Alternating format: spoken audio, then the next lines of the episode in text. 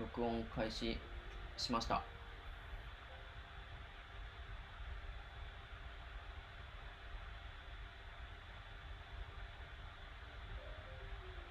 はい、えー今日もレッティアナリストの砂場チャンネル略して砂茶やっていきたいと思います。えー、と今日は2人で、えー、と今話している、えー僕がレッティアナリストの松田と、えーもう1人、えー、とレッティアナリストインターンの、えー今井くんです。はい。よろしくお願いします。と今日はですね、えっとまあ、テーマとしてはこう好きなプロダクトみたいなところでちょっと話をしてみようかなと思うんですけど、なんいか好いですねきなプロダクト、例えばなんかどんなのありますそうですね。でもやっぱ、僕、音楽ストリーミングサービス、Spotify とかやってるんですけど、うんうん。 Spotify 結構好きだなって最近思っていて、あ、最近そうなんだ。はそうなんですよ。なんか前まで Apple Music 使ってたんですけど、いはいはいはい。なんか Spotify いいらしいっていうことであ、、そうなんなんだ。か乗り換えたのが結構数ヶ月前の話。へえで、なんか Apple Music との差をー。うんうん。感じたのが、えっと、1個あって、まず、えっと、検索のなんか体験がめちゃくちゃすごくて、ああ、なるほどね。なんか、Spotify って、例えば、あって打った瞬間に、なんかサジェストで、アーティストとか、あの曲名とか出てくるんですけど、ああ、な確かに。んかそれって、まあ、Apple に、Apple Music にもあるんですけど、その速度が異常に速いなっていうのを結構確かにめちゃめちゃ早いよね。覚えましてうんうん、なんか、あって打った瞬間、あいみょんも出るみたいな。あ、あいみょんが出るんだ。あいみょんが出てきました、今。そのスピードにままずめっちゃ驚きましたね。はいはい。検索のスピードね。検索のスピードですね。なんか他なんか違いとかあるの他は、えっと、確か、今 Apple Music がどうなってるかわかんないですけど、当初は、うんうんえっと、Apple Music ってサジェスト出てきた時に、えっと、確か文字しか書いてなかったんですよね。ジャケット写真みたいなのがなくて。ああ、はいはいはいはい。ただ、えっと、Spotify はなんかジャケ写まで出てくるんですよ。確かにね。アーティスそれでトなんかの写真とかもあったりする。そうなんですよ。なので、そこでなんか画像でなんか曲名を探せるみたいな。はいはいはいはい。そこはなんかすごいユーザー体験としてめっちゃいいなって思ってまえす。ー、なんかの乗り換えた一番のきっかけって何でしたえー、なんでしょうね。何を機に乗り換えようと思ったんですか確か Apple Music に不満があった気がします。なんか、えー、そうなんだ。なんだっけな。なんか新しい曲に出会えないみたいな。いああね。つも同じ曲ばっか聴いてて、なるほどなるほど。全然レコメンド機能があんま良くないなっていうはいはいはいはい。不満があったような気がしますね。で、なんか、レコメンドめっちゃすごいうんうん。のが、Spotify でやってるのを、なんか、ニュースかなんかで見て、あ記事あ確かに Spotify レコメンドというか聞いたことない曲が再生されることも結構ありますよね。ありますよね。なんなんかか、ラジオとか流してるとそうなる、なりやすいかも。おおアーティストのなんかラジオみたいなやつがあって、アーティストの曲だけじゃなくて、なんか似たような曲が入ってるアーティストが来たりとか、僕も結構へー Spotify 実は使ってて、もう2、3年ぐらい使ってるんですけど、あと新曲をお知らせしてくれるの神だなって思いますね。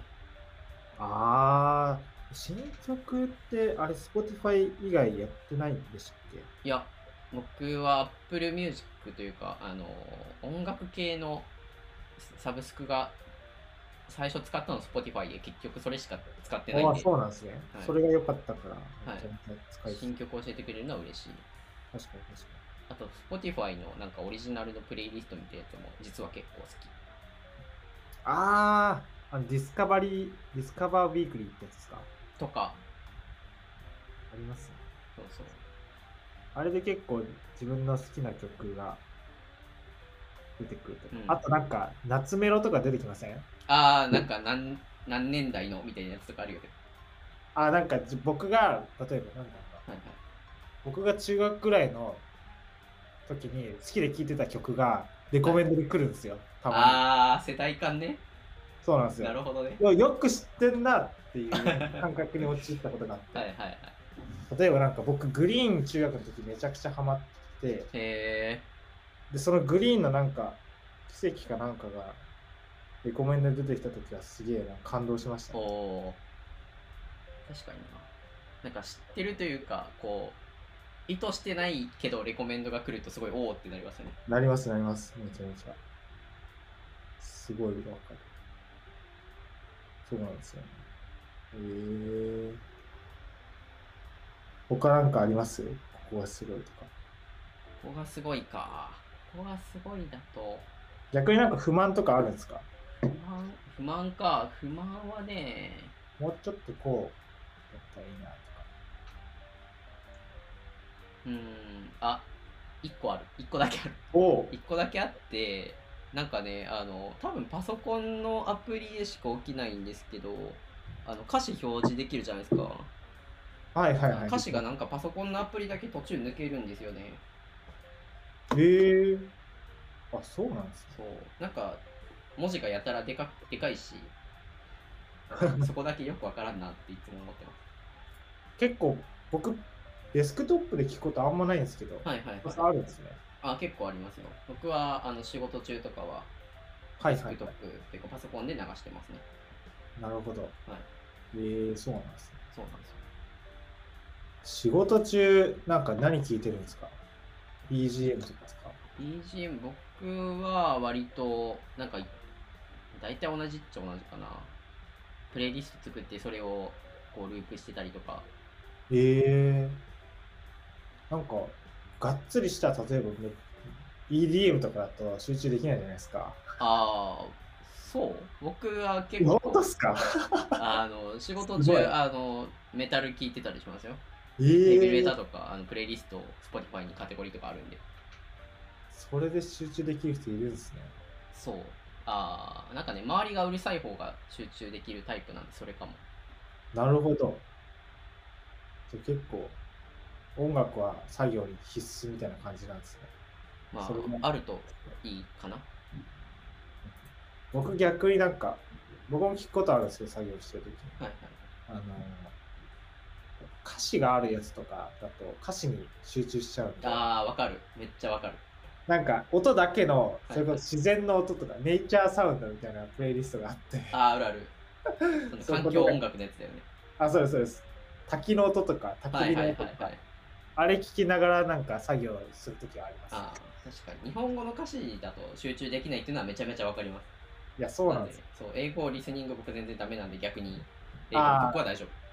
何言ってるかわからないから、もう自然の音と一緒みたいな感じそうでそうす、そう。英語は。確かに、これはある。そうだねそんな感じだったりしますね。他なんかあります、好きなプロダクト。僕は、まあ、好きなのでいくと、まあ、仕事でやっぱ一番使ってるスラックは結構好きかなっていうのはありますね。うんうんうん、スラックか、なんか、僕、スラック不満あるんですけど、ああ、そうなんだ。何な々んか、スマホでメッセージ打つときバグったりしません、スラック。あ、それはね、結構わかる。あと日そう本そう日本語打つときになんか同じ文字が20、30になったりとか、なんかありますよね。間にテキスト入れるときに挿入位置が変だったりすることはある。そうっすよね。確かに。なんかそこ早く直してほしいなって。結構ね、あの海外製のプロダクトとかだと日本語対応がいまいちで、なんかそういうやつとか結構あったりするよ。ああ、そういうことか。日本語だから起きるバグみたいな多感じが分そうだと思う。他のやつとかでも同じような入力系のバグとかあったりするんで、多分日本語だから起きてるんじゃないかな。へえー、なるほど。まあそう推測ですけど、確かにありそうな感じします、ありそうな感じする。うんうんうんうんなんか、プログラミング言語って日本語対応してないじゃないですまあ基本ね。か。なな文字化けしちゃうみたいなは感いじはいで、はい。確かにそれはあるのかもしれない。でもなんか僕、スラック、僕も好きで、はいはい、普通にプライベートで使うときがあって、メモ帳ががてらに。ああ、自分だけのスラックみたいな感じあ、そうです、そうです。ああ、はいはいはい。個人 DM のところに、なんか、メモ用メモ用紙として結構使ってるケースあるんですよ。ああ、確かに。それは僕もめちゃめちゃやります。ありますなんか使いやすいんですよね。これやっぱ使いやすいですね。なんでなんですかね普通のなんか、 iPhone のメモアプリでもいいじゃんって思うんですけど、なんか、ああ、確かにね。あ、でもスレッド、あでもスレッドは使ってないな。なんかどういう使い方してます僕はなんかいろんな、まあ、送る人が多いメッセージとかはちょっと気をつける必要があるんで一回自分の手元で書いてなんか文章大丈夫かなとかあーチェックしいやてじゃあやる。そこから送るっていうのをやってたりしますあ、それはじゃあ仕事の時に使あそううそうそう仕事の時に個人的なメモとかはあんまりやってないかなちょっと別あそのうなアのプリ使ってたりするんでそっちに書いてたりとかはするけどへえ。